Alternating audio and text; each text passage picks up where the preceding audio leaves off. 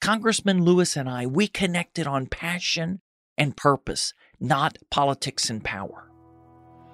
Do you ever wonder? Do I have what it takes? Do I have what it takes? Do I have what it takes to live an extraordinary life? Or is that only for people with exceptional beauty, brains, or talent? I know you are extraordinary. But when I look at me in the mirror, well, Ordinary. Ordinary. Ordinary. ordinary is all I see. Certainly, life has to be more extraordinary than what I've experienced so far. We all feel like this sometimes, but we don't have to.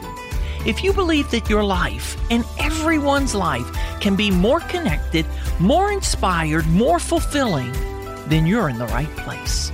Welcome to this Extraordinary Life podcast. I'm Kevin Monroe, and together we're going to discover life is extraordinary. Extra, extraordinary. Do little things really make that big of a difference? For me, being extraordinary Extra, extraordinary. is more of a choice. There is something truly remarkable about that. Are you looking for a place where people are more interested in who you are? who you are? Who you are. Put in the extra in the ordinary. That's what extraordinary is all about. I want to live an extraordinary life. How about you? Hey, it's Kevin, and I want to welcome you to episode two of this Extraordinary Life podcast. If you were expecting to hear the Higher Purpose podcast, you're in the right place. Starting last week, September 1st, we rebranded as This Extraordinary Life. I'll go deeper into that in a few moments. But first, let me welcome you. And let me tell you how grateful I am that you've found your way here now. This podcast is a series of conversations about what it means, what it takes to live an extraordinary or extraordinary life. This extraordinary life. You see, for way too long, I thought the extraordinary life was something for other people. You know, like some of those statements or questions you heard in the opening that an extraordinary life was for other people, but not for me. Because, well, I was just ordinary. I was too ordinary to live an extraordinary life. Then, over a period of time, I began to realize, discover that living this extraordinary life isn't a matter of chance, it's a matter of choice. You and I get to make choices every single day that allow us to discover, embrace, and express this extraordinary life. That life is awesome and amazing. And our experiences of life become extraordinary as we do ordinary things of life with extra focus, fervor, and flair. And when we take the journey with others intentionally in a community together, oh my gosh, all bets are off what happens then. So this podcast, it's connected to this extraordinary life community. And you can learn more, explore more about this extraordinary life community at this extraordinary.life. Different kind of domain, this extraordinary.life, L I F E. Check us out there.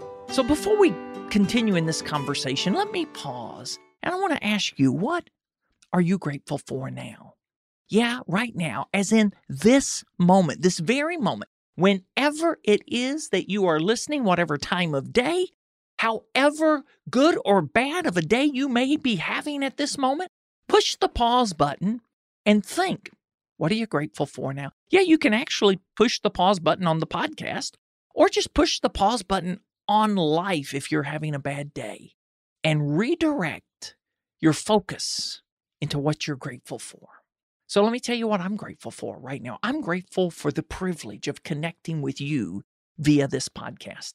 Podcasting is an amazing medium. And if you've been listening to me for any length of time, you know how much I love it. If you're just discovering me for the first time, you'll soon discover how much I love podcasting. And I'm grateful that we're connecting via this podcast however it is that you found your way to listen today, I'm grateful for you and I'm grateful for this time together.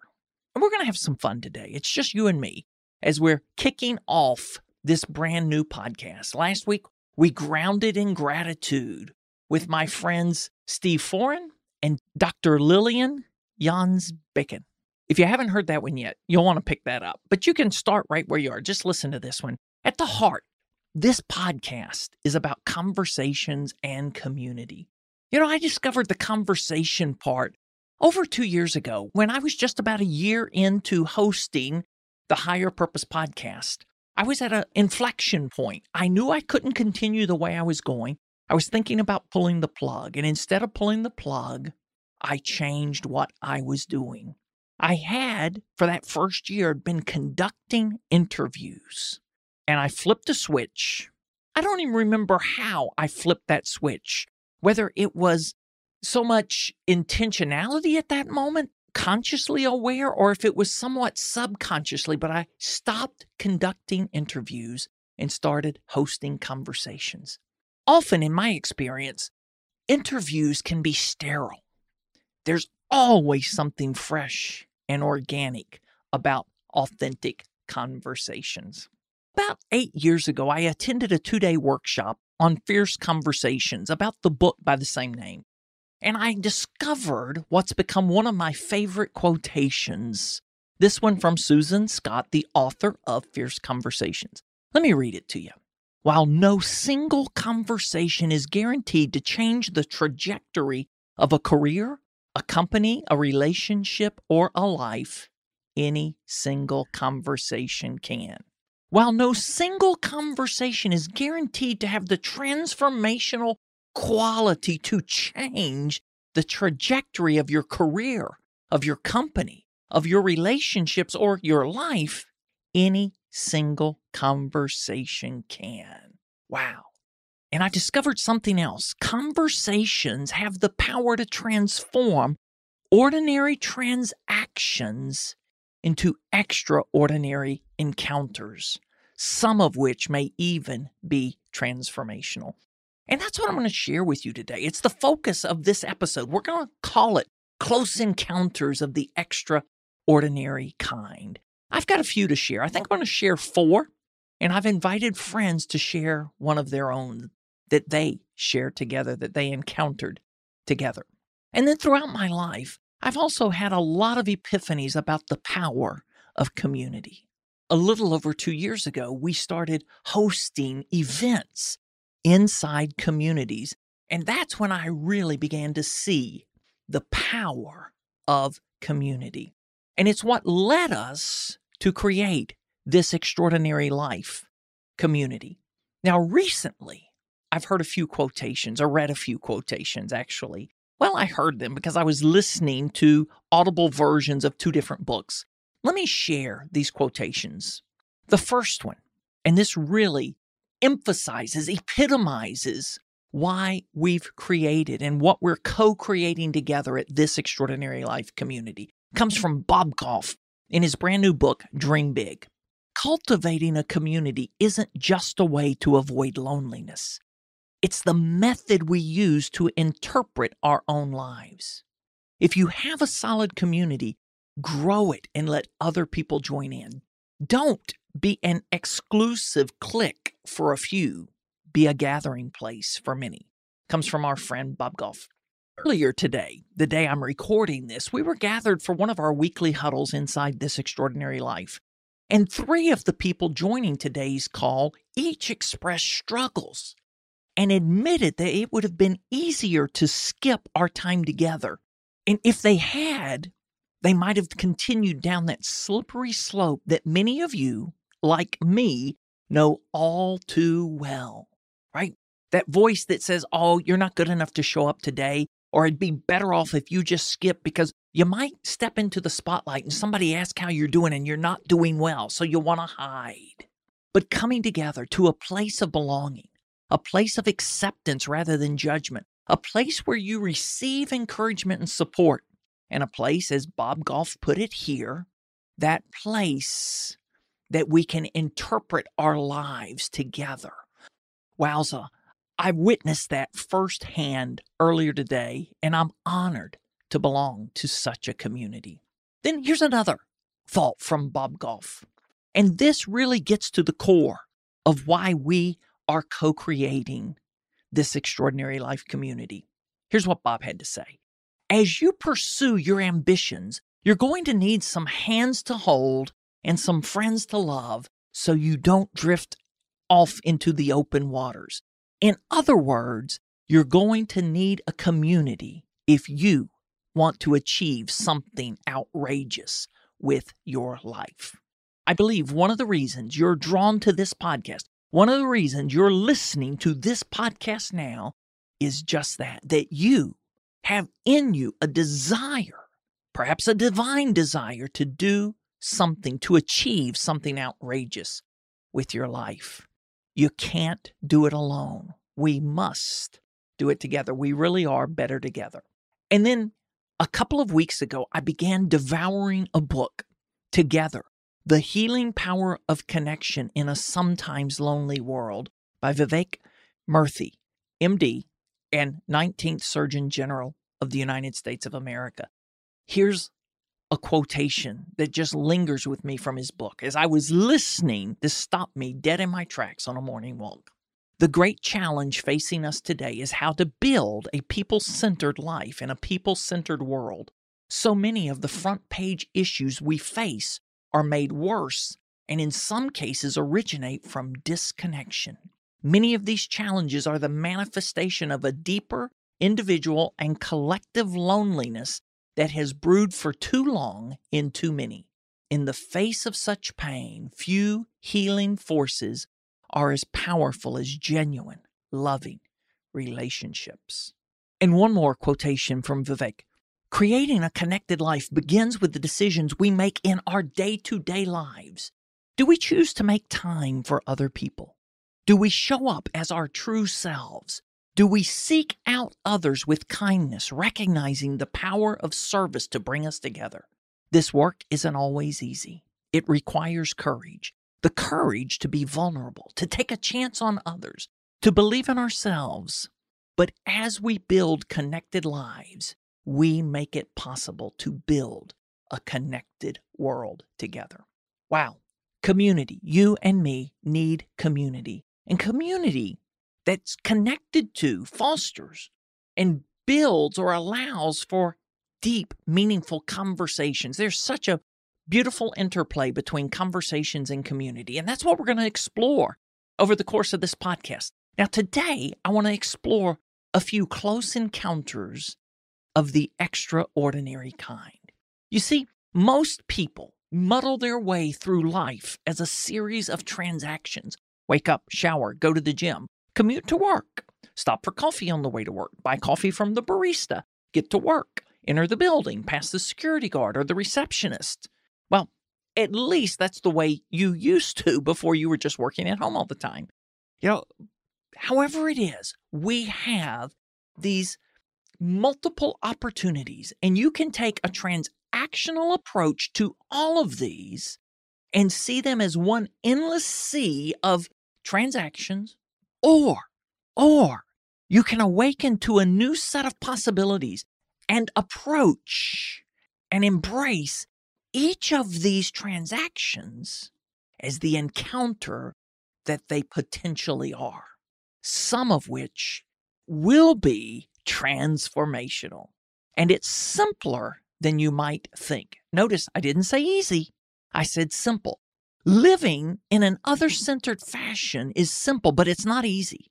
Since most every one of the 5,000 messages you receive each day through advertisements, subtle, direct, attempt to place you at the center of the universe and lead you to believe it's all about you.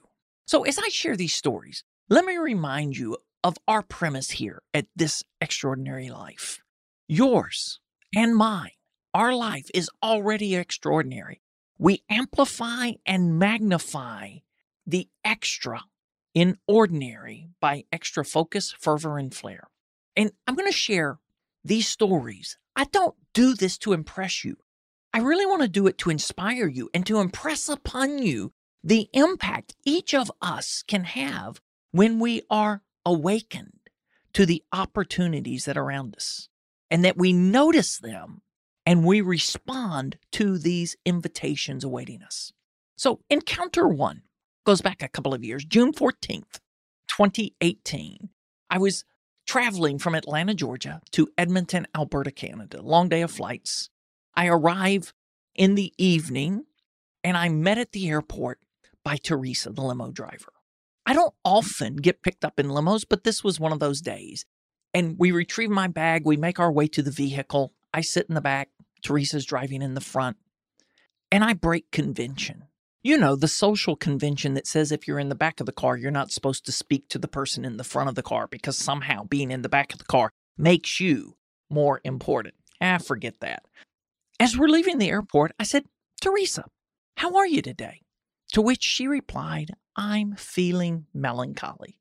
Now, I don't know about you, but I've never had anyone respond to a how are you today question with, I'm feeling melancholy. So at this point, I was hooked. And I said, Would you say more about that? I've never heard anybody respond saying, I'm feeling melancholy. What leads to that feeling today?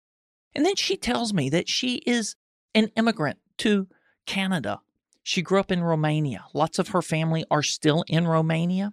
She is a mother and a grandmother, and her daughter had just visited from some other part of the country, maybe somewhere in the United States, it seems like, and had just left with her grandchild. So, this time with family had created all of these feelings that were leading Teresa in this moment to feel melancholy.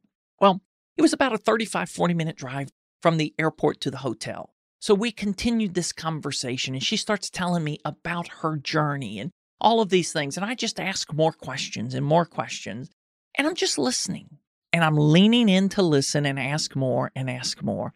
We finally arrive at the hotel, and we've had this delightful conversation the whole trip.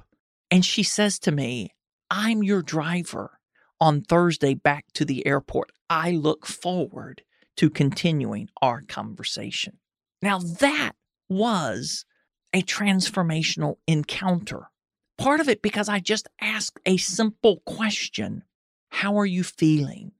And then she responded to the invitation and shared an honest answer. And rather than blowing it off, I leaned in and asked more. You and I, we have opportunities like this. This is such a normal encounter. I mean, especially in today's world of Uber and Lyft and shared rides. You and I interact with so many strangers on these short temporary encounters, and we could ask questions that open the opportunity for conversation. And you never know when one of those might transform what was a transaction into an encounter. The second encounter I want to share is three days later while on this same trip. I'm meeting a friend that I knew from LinkedIn, a gentleman that we had shared ideas around servant leadership over four or five years, and he lived in Edmonton. He came out to the hotel where I was staying. We met in the restaurant for breakfast. I come in at the appointed time, and Dick is already sitting at the table. I walk up, introduce myself to Dick, sit down, and our server comes to the table. And our server says, May I get you a beverage? And I said, Yeah. Hey, my name's Kevin. This is my friend Dick. What's your name? Oh my gosh, what a simple question. What's your name? This is a question I learned from my dad that most any time that I sit down at a restaurant or engage with someone who is there in a serving capacity, I want to personalize that encounter, not let it be a transaction, personalize the encounter. Well, this server was an older lady. She was totally befuddled and she stammered for a moment. She said, Just what do you want to drink? And I told her, I'll have a coffee and a juice. A few minutes later, she came back. She said, I'm sorry, sir. My name is Pat. I've worked here 25 years. And in those 25 years, no one has ever asked me my name. Boom. Now, I have to tell you, that's kind of mind blowing to me that it happens that long and no one's ever asked her name that's what happened. And so we had this amazing conversation and encounter there. And I assure you, that was one of those that lingered with Pat like it has me, because someone saw Pat as something other than a waitress or a server. Someone, just happened to be me that day, saw her as a person and humanized this transaction and allowed it to become a human encounter. I've got a couple of other close encounters of the extraordinary kind to share. Before we do that, though, we've got something exciting we want to share with you and invite you to consider. Ah, we're back. Let's continue this journey exploring simple encounters that take on the air of extraordinary. The next one happened just last year, September 25th, 2019 to be exact. I happened to be in London, England to speak at a conference. And on Wednesday afternoon of that week, I had connected with friends of mine, Miranda Ash, who's the chief community officer for WorldBlu. We had arranged to meet for tea, and we were being joined that afternoon by Gary Turner, who's actually the gentleman who introduced me to Miranda, and Perry Timms. And Perry had was accompanied that afternoon by Emily, an intern that's been working with him for some period of time. So we're clustered around this table in this tea house. And Miranda and Perry had been there for an hour before I got there. And then I'm there and we're there for another hour, hour and a half. So this conversation had been going on for two and a half hours this afternoon, that afternoon. And the manager of the tea house or the hostess that afternoon kept walking by our table several times and we kind of noticed that she'd look, but we just thought she was checking in on us to make sure we had what we needed. Well, shortly after this last visit, she comes and she stops at our table and she said, May I interrupt you a moment? I just have to say something to you all. I'm from South Africa, and each of you, looking at Miranda, Perry, and me, each of you happens to remind me of someone that was exceptional or extraordinary in my journey. And she started talking about how Miranda reminded her of her favorite artist from South Africa. She looked at Perry, and I don't remember who the connection was for Perry. And then she looked at me and she said, You, you remind me of my favorite teacher from the school I went to. And she said it was a Christian school. And it wasn't a very loving school. It was very legalistic and very harsh. But there was this one teacher who had just shown her love and extended kindness to her, and you remind me of him. In that moment, I kind of forgot British custom and being in a British tea house. It was more like an elf moment where, does someone need a hug? I sensed the emotion that was rising. And I said, May I give you a hug? And her response was, Please. And as we embraced, I could tell there was something deep stirring within her and moving her emotionally, some kind of even healing that was taking place. It was truly extraordinary.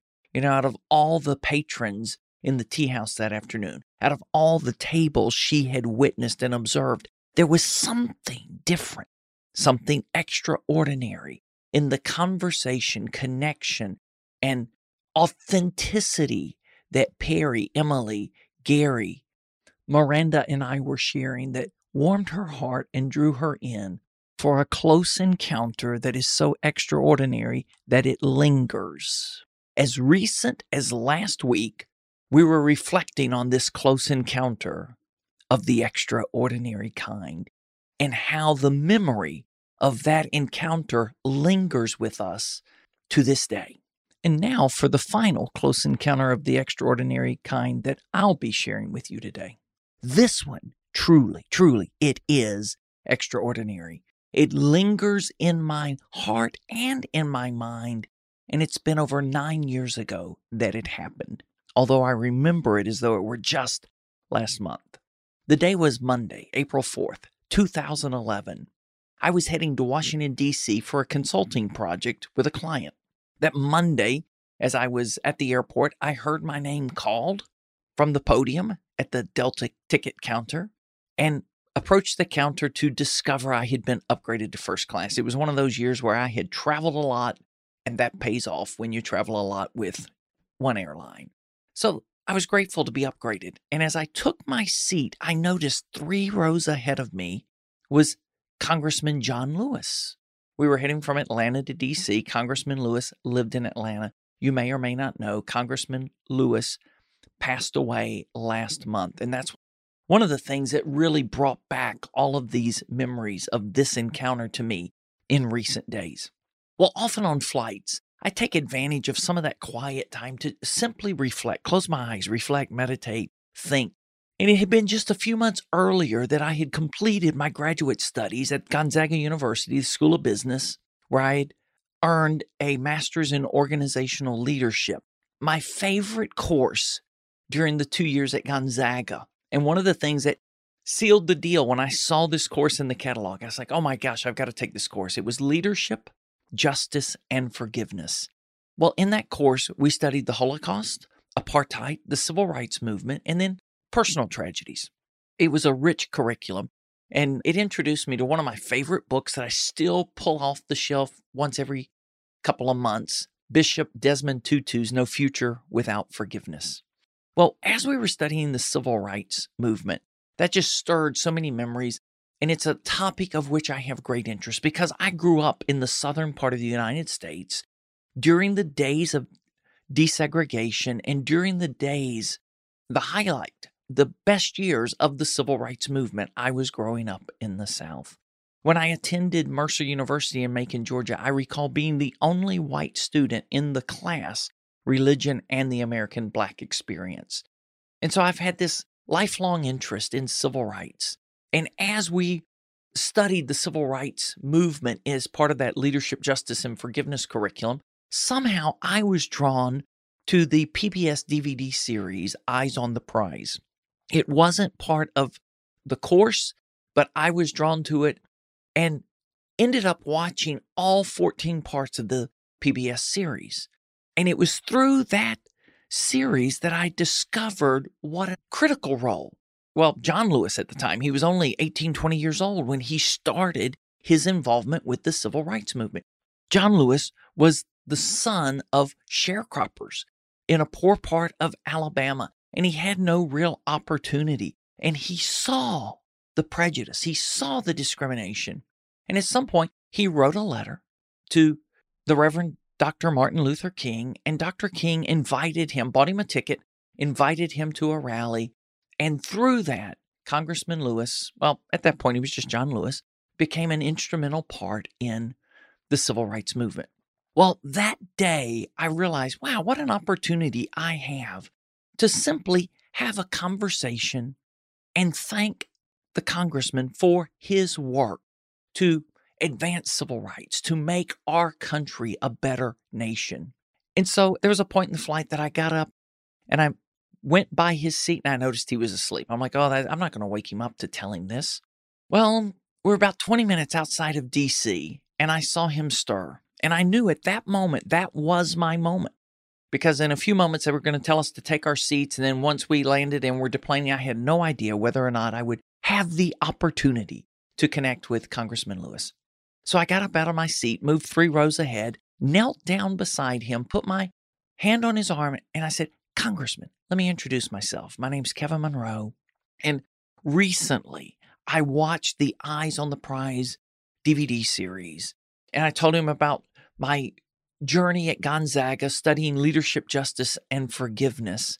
And I just wanted to thank you for the role you've served to advance civil rights in our country. And he said, Well, thank you, Kevin. And he looked at me and he asked, How long are you going to be in DC? And I said, Oh, just through Wednesday. He reached into his pocket. He said, Call me. Call Jacob, my scheduler.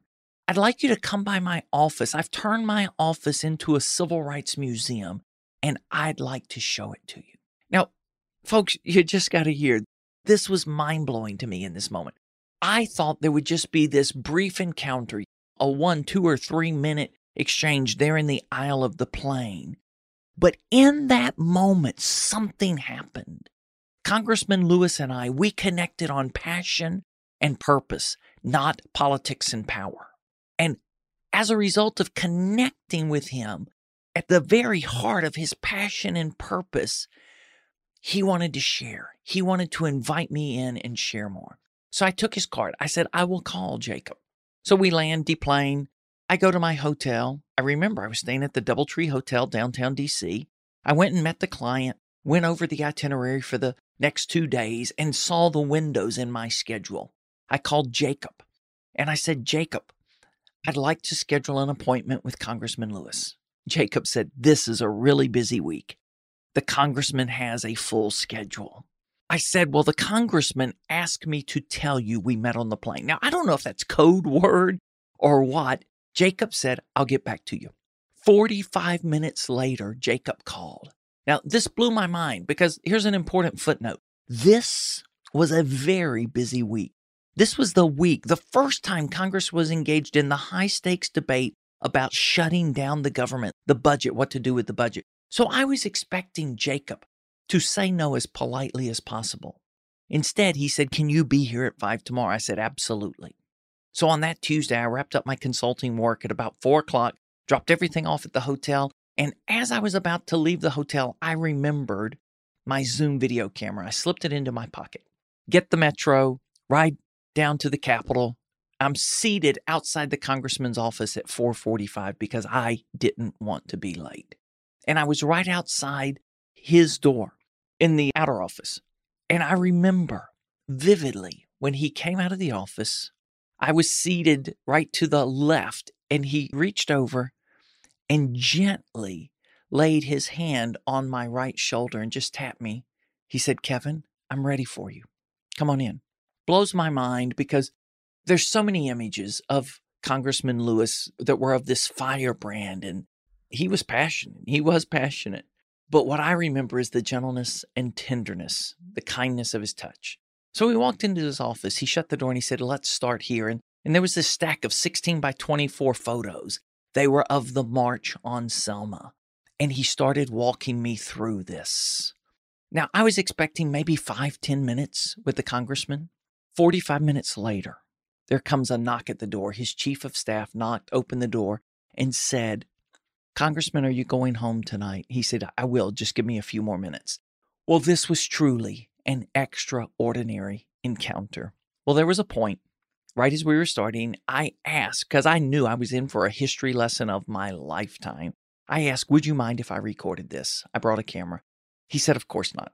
So he walked me through story after story and picture after picture on the wall, and it was wall to wall pictures. Walked me through all of this. The moment that I knew this encounter was truly extraordinary and one of a kind was the moment when he said, Of the 10 people who spoke at the March on Washington, I'm the only one still alive. I still remember at that moment that goosebumps just covered my body, and I knew not only was I having a moment of living history, but I was enjoying a truly extraordinary and remarkable encounter. It was totally unexpected. And it all began because I just had this notion to get up out of my seat, to walk three rows ahead on the plane, do something that, well, honestly was a bit uncomfortable. I had no idea how approaching the congressman would be received. But I responded to the inspiration to get up out of my seat, move forward, and approach the congressman and share my heart. Truly, truly, truly a remarkable moment in my life. And I'm not the only one with close encounters of the extraordinary kind. Here's one that comes from two dear friends of mine who are members of this extraordinary life community. I hope you enjoy their story. I certainly do. I'm so excited to invite and host this conversation you're about to hear between two friends of mine, Jason Mucci and Arlene Mendoza. And I'm just going to let Arlene start telling the story. I may interject here and there, but it's their story. But I love this story. So take off with it, Arlene.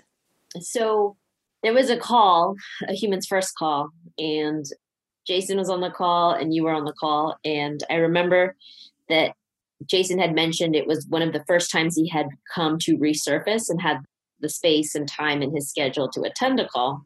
And you had mentioned something about when Jason dropped off that he was going through a transitional phase in his career. And if anybody just had an inkling, like to reach out, reach out. And I think that's just like how we do it on Humans First. And then I just dropped Jason a note out of the blue, right? Just out of the blue. And I just felt like, hey, I want to have a conversation and see how he's doing. And so then I reached out to you, Jason, on LinkedIn. Like, we don't know each other, right? like, I don't even think we had a breakout room together or anything. And then I don't know if we spoke that day, Jason. Like, I felt like we connected pretty, like, I don't know if it was that following week, but within a couple days. Yeah, I think it was the following week, but you're right. It was very short order. Mm-hmm. And I remember being so pleasantly surprised to get your message. I can't remember either whether we were in a breakout room together or not. For some reason, I kind of think we were, but I'm not positive about that. But I do remember being just sort of struck by your presence. And it was the first time I had seen you. And I was so excited to just immediately, right away, start feeling that sense of connection with somebody from Humans First. And, and so I was really excited to get your outreach, but I had no idea what it would lead to. Yeah, I mean, and we didn't know like where we're from, what part of the country, and I think well, that's kind of the cool thing I think about the community is that it's just it doesn't all that other stuff doesn't really matter. It was like, hey, someone might need something, and I've been through some challenging places in my career, and then I think that's when Jason started asking me the basics, like, so where are you from? Like, that's when I found out that your mom had been on the West Coast. Yeah. So, yeah, I'll pick it up from there because that's exactly what led to this trail of connection that we discovered. And that is, I asked where you were from, and you told yeah. me you live sort of in the Sacramento area, but you were from Santa Cruz. And then I said, Oh, I was just in Santa Cruz because my mom was in the hospital. And what's the name of the town where Good Samaritan is? It's San Jose. San Jose. Yeah, it's on the, yeah. So I said, Oh my gosh. So one thing led to another geographically and then i said my mom was in the hospital with a heart attack in san jose and you were like oh what hospital? And i said good samaritan. And then all of a sudden the sirens and the bells and the whistles started going off that oh my gosh there might be something deeper here. And then tell me what you started to put together in your head. Well and so my aunt is a cardiac nurse and i was like wait so good samaritan is where my aunt works and then heart attack. And then I was like, so by any chance, I think I asked you, like, would the nurse be Esther Duro? Like, would that be one of your mom's nurses? and and out of the blue, like, can you tell a little bit about before that, like, why your mom was out? Because she typically doesn't live on the West Coast, and she doesn't like that exactly. for me also blew my mind, right? That's another layer of extraordinariness about this if this is if that's a word that yeah you're right. She was 2000 miles from home in a hospital far far away from where she typically would be had she had this incident. And she was out there helping to take care of her husband's brother-in-law who was in the final stages of alzheimer's i believe at that time. And and so she was out there taking care of, of him and then had this cardiac incident and the next thing you know she is under the care of your aunt yeah. or your aunt esther which you know you and i put together fairly quickly in that first conversation that we had where we didn't know each other and all of a sudden we're realizing that your aunt really helped care for my mother when she was absolutely at her most vulnerable stage. Like she was icu right? And so it was in the first day or two days after her heart attack when she was the most vulnerable of all. And it was your aunt that was taking care of her for a good part of those days. And this happened to be over the Christmas holiday. I showed up. Ironically, I had just gone to Atlanta to have Christmas with my mom and see her there, only to get a call on the night of the 23rd saying she just had a heart attack in San Jose. You better get back to the West Coast. Hmm. So, so you were in Atlanta? I was in Atlanta when this happened. Oh, so you flew from Seattle. Seattle. Oh, I live in Seattle, but I had just flown to Atlanta just for Christmas. And then you fly back to, to San, San Jose. Jose. Yep, on Christmas Day. Wow. And Christmas night, I was in the Good Samaritan ICU with my mom, and I may have even seen her. I was I saw her there for two nights, the night of the 25th and the 26th, she was still in ICU before going upstairs. So maybe I encountered Esther and didn't even realize it. But when we made this discovery, I immediately texted my mom, Do you remember one of your nurses Yeah. named Esther, and she absolutely did because another sort of different type of connection, but she connected it to a character in the Bible with the same name, Esther.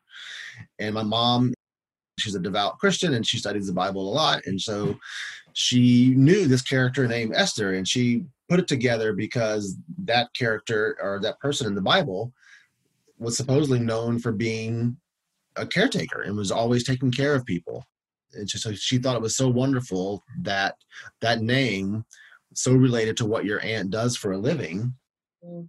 Because my mom was in really bad shape. By her own admission she was in bad shape. She was heavily drugged at that time. So she doesn't have a really clear memory of a lot of things but she remembers that conversation with your aunt.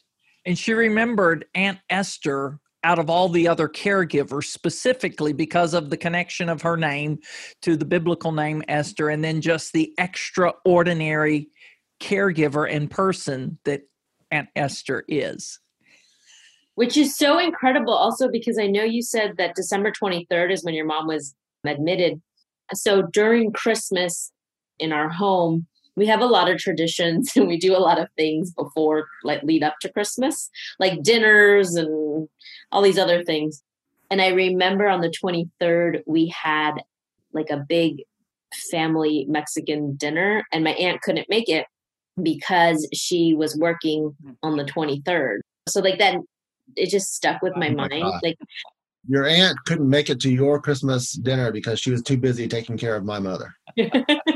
We didn't know each other at all at this point. We had never heard of each other. We had never seen each other on the humans first call. It wasn't until gosh three or four weeks later when we just happened to be on the same zoom call and all of a sudden this sort of metaphysical sort of sense i think just jumped out to both of us and we had a conversation and the next thing you know we have discovered a truly extraordinary connection I mean, beyond. I mean, I think this is like a surreal connection, but it's also how closely people are connected. And maybe if they don't ask kind of deeper and deeper and more, we would mm. have never gotten to this other layer of kind of like, whoa, like we are all like connected to one another. Okay, so Arlene, you Arlene, you were not teed teed up to say that. Oh, oh. Here's what I'm marveling at is because one of the things I love talking about is the interplay of connection or community and conversation. So it's because you all were connected in a community that you even had this conversation, but you had a conversation that went way beyond the surface level of most conversations that happen in the world today. And through that conversation, the connection went deeper and deeper, and you start discovering all of this. And then a couple of weeks later, you get to meet in person. I know. yeah No. Yeah, it was really, really remarkable. And I want to second what Kevin just said about, and just you can't overemphasize enough, I think, the importance of trying to have deeper conversations with people because almost overwhelmingly majority of the time if you do that you will find some it may not be as remarkable as this incredible thing that we have shared but you're going to discover a sense of connection with somebody if you just ask a few questions beyond just a regular superficial conversation and you guys know i talk a lot in my sort of other life about the importance of care and connection and in fact i know kevin we talk about CliftonStrengths a lot my number one is connectedness so i Hmm. have an appreciation or a sense for the interconnectedness and interrelatedness of things that make people crazy to say, oh my God, look at these dots, how they connect. And people think I'm nuts. I get it. But this is number two. Yeah. And so I just love that you brought that out. This came about because we cared enough to have a connecting conversation. Hmm. And that's part of what I think we're all about as human beings in this group for sure.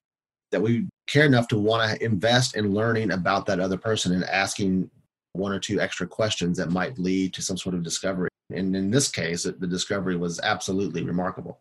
So let me ask you each to say something as we wrap this up. What's just one encouragement you would give to somebody to lean in and just go a bit deeper in a conversation than you may be comfortable? Because not everyone is as comfortable as the three of us are at having conversations. What would you say to encourage someone to just get past that kind of, oh, this could be weird? Um, I would, well, I guess I would say that on the other side of weird is a miracle. Wow.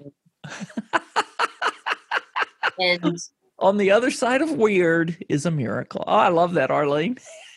And so just push past it, right? You never know what's going to be on the other side of weird. In this case, it was a miracle. Jason, what about you? and I just shifted those slightly, like, and I wonder if I guess I'd be curious because I think I'm wired to understand the basics of like where you are, where you're from, like kind of that basic, and then ask more questions. And I wonder if if in addition to the weird is stay curious. Stay curious. Oh i love that one. So, stay curious. Jason. She stole my line. And she created this podcast most tweetable quote which is on the other side of weird is could be a miracle. You've totally outdone me as always darlene but i would echo the same thing is care enough to be curious Mm. Or be curious enough to care and just ask a couple of extra questions of that fellow human being that you are in front of or virtually connected to or whatever it is. Because chances are, take it from somebody who specializes in connectedness, there is a connection there that it, it could open up all kind of doors of possibilities or just a really magical sense of wonder about this connection was similar to what we shared here. Yeah. Okay, so Jason, you had a couple of tweetable lines there mm-hmm. as well. Hey, thank you both for sharing this story because this truly is extraordinary. And I love just the way you, each of you, show up every time you show up, right? You just show up as your authentic, caring, conversant self, and you go past what may be comfortable and you just care and you ask questions. And Arlene, back to you. You just heard there was this opportunity to reach out and encourage someone that you really mm-hmm. didn't even know at that moment. And out of this, you've developed this beautiful friendship. Mm-hmm. Thank you both for sharing that. Truly extraordinary.